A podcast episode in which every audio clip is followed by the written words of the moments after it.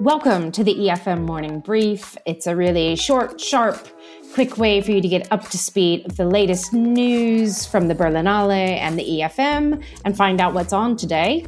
My name is Wendy Mitchell. I'm a film journalist and festival consultant. I'm thrilled to be hosting this. And today, our very special guest is Fionnuala Halligan, who is chief critic and reviews editor at Screen International and Screen Daily.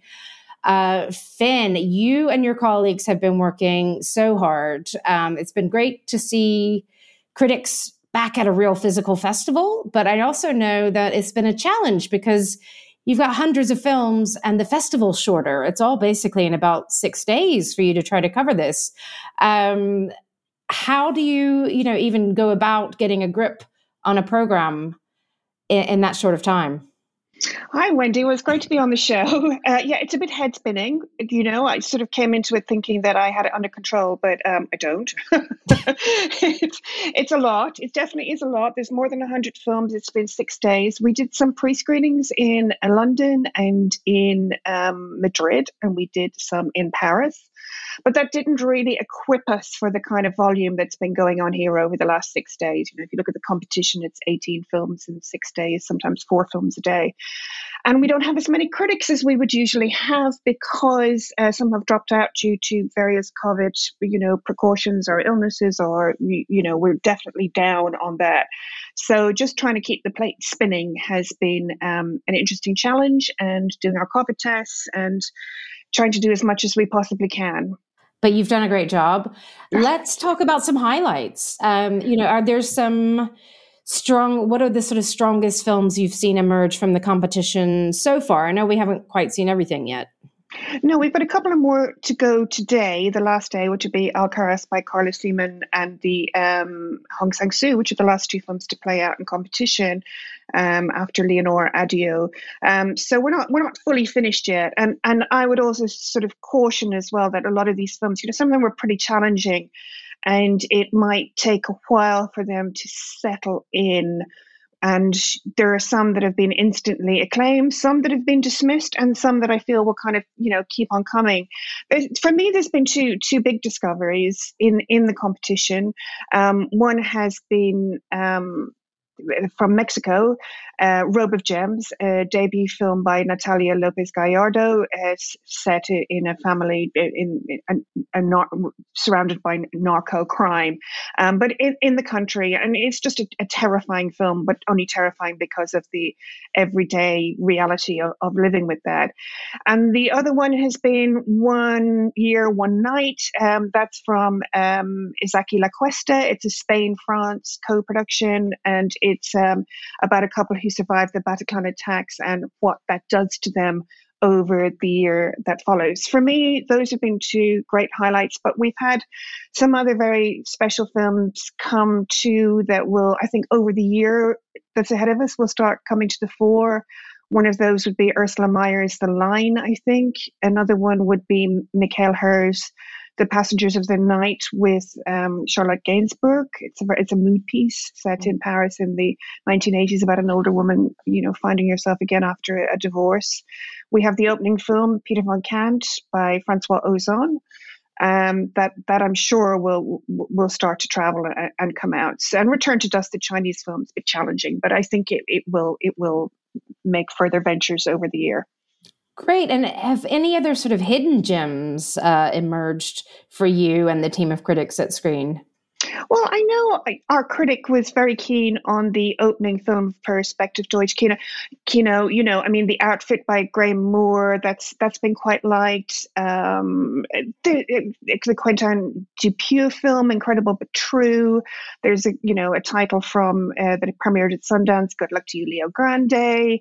These are in um, special. Um, but then you've got the whole of encounters, you know, um, Flux Gourmet by Peter Strickland, Father's Day by Kivu Ruhorahoza from Rwanda, um, and I apologize for just mangling that name. Um, um, Sonne from Austria. Um, there, there's just been a lot, and, and I, it would be almost impossible for that many films to have come on over the last six days, and for someone to sit here with you and say, "I have the definitive lowdown on everything that's come out." It's not possible, but you know, we've been busy. Put it that way. No, I think it's really great. You can give us a few highlights for now, and as you say, especially with this many films in this shorter time frame, it's going to take maybe weeks and months to really digest some of this work. As you said, some of them are are quite challenging films. But what do you think your lasting impression of uh, Berlin 2022 will be? Is that too hard to say?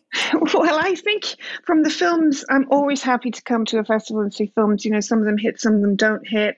From Berlin, I'm glad I came. I'm glad we, you know, we try. You know, we we've tried our best to cover it as as much as we possibly can, and we'll carry on doing it. Um, my impressions of Berlin this year have been obviously very, very quiet, very challenging with the COVID scenario of, you know, of testing every day. And I just glad it happened, but looking forward to coming back, you know, when it's back on its its feet again properly. And this is definitely a step in the in the right direction. Great. I think it's been really great to see so many critics, international critics, back in the cinemas where they want to be with these films. So thank you, Finn, to you and your team for even being in Berlin, watching five films a day and covering them. And we'll keep reading Screen Daily for some more reviews coming out over the next few days. Thanks for joining us. Thank you, Wendy.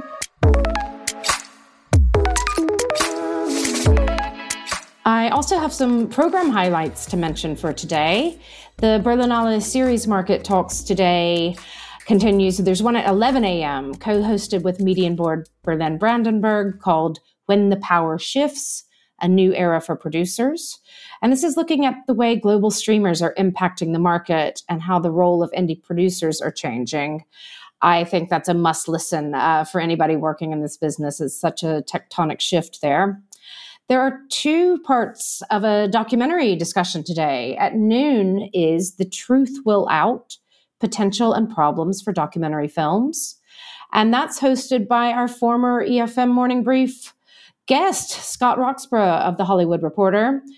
That's going to be a really great discussion. And uh, one of the guests I'm excited to hear from is the multiple Oscar nominated director of Flee, who is Jonas Poher Rasmussen. The second part of the documentary discussion today will be Darwin's Nightmare Game Changers in the Evolving Film Ecosystem. That's at 2 p.m. Berlin time, co hosted by Europa Distribution, looking at the reality of releasing films today, which we know is constantly shifting. At 4 p.m., there is a talk co hosted with Series Mania about disability in front of and behind the camera. And of course, we're going to have our EFM closing session at 5 p.m. I'll be there with AC Coppens and some other industry experts. So we're going to look back at some of the key learnings and ideas that have come out during all the think tanks and the other industry sessions this past week. I think that's going to be a great way to start to reflect on everything we've been talking about uh, at the EFM. And maybe now you have time to watch some sessions you missed earlier using the, the catch up function. If you've enjoyed these morning brief podcasts, uh, just to mention, there's going to be some of the long EFM podcasts launching in the next few days, including one about Indigenous film criticism and one about accessibility. So thanks again for tuning in to EFM Morning Brief. It's been so great sharing these mornings with you, and a special thanks to all of our interviewees. And I hope you've had a great EFM and a, a great wrap up to your EFM as well. Stay well, everyone.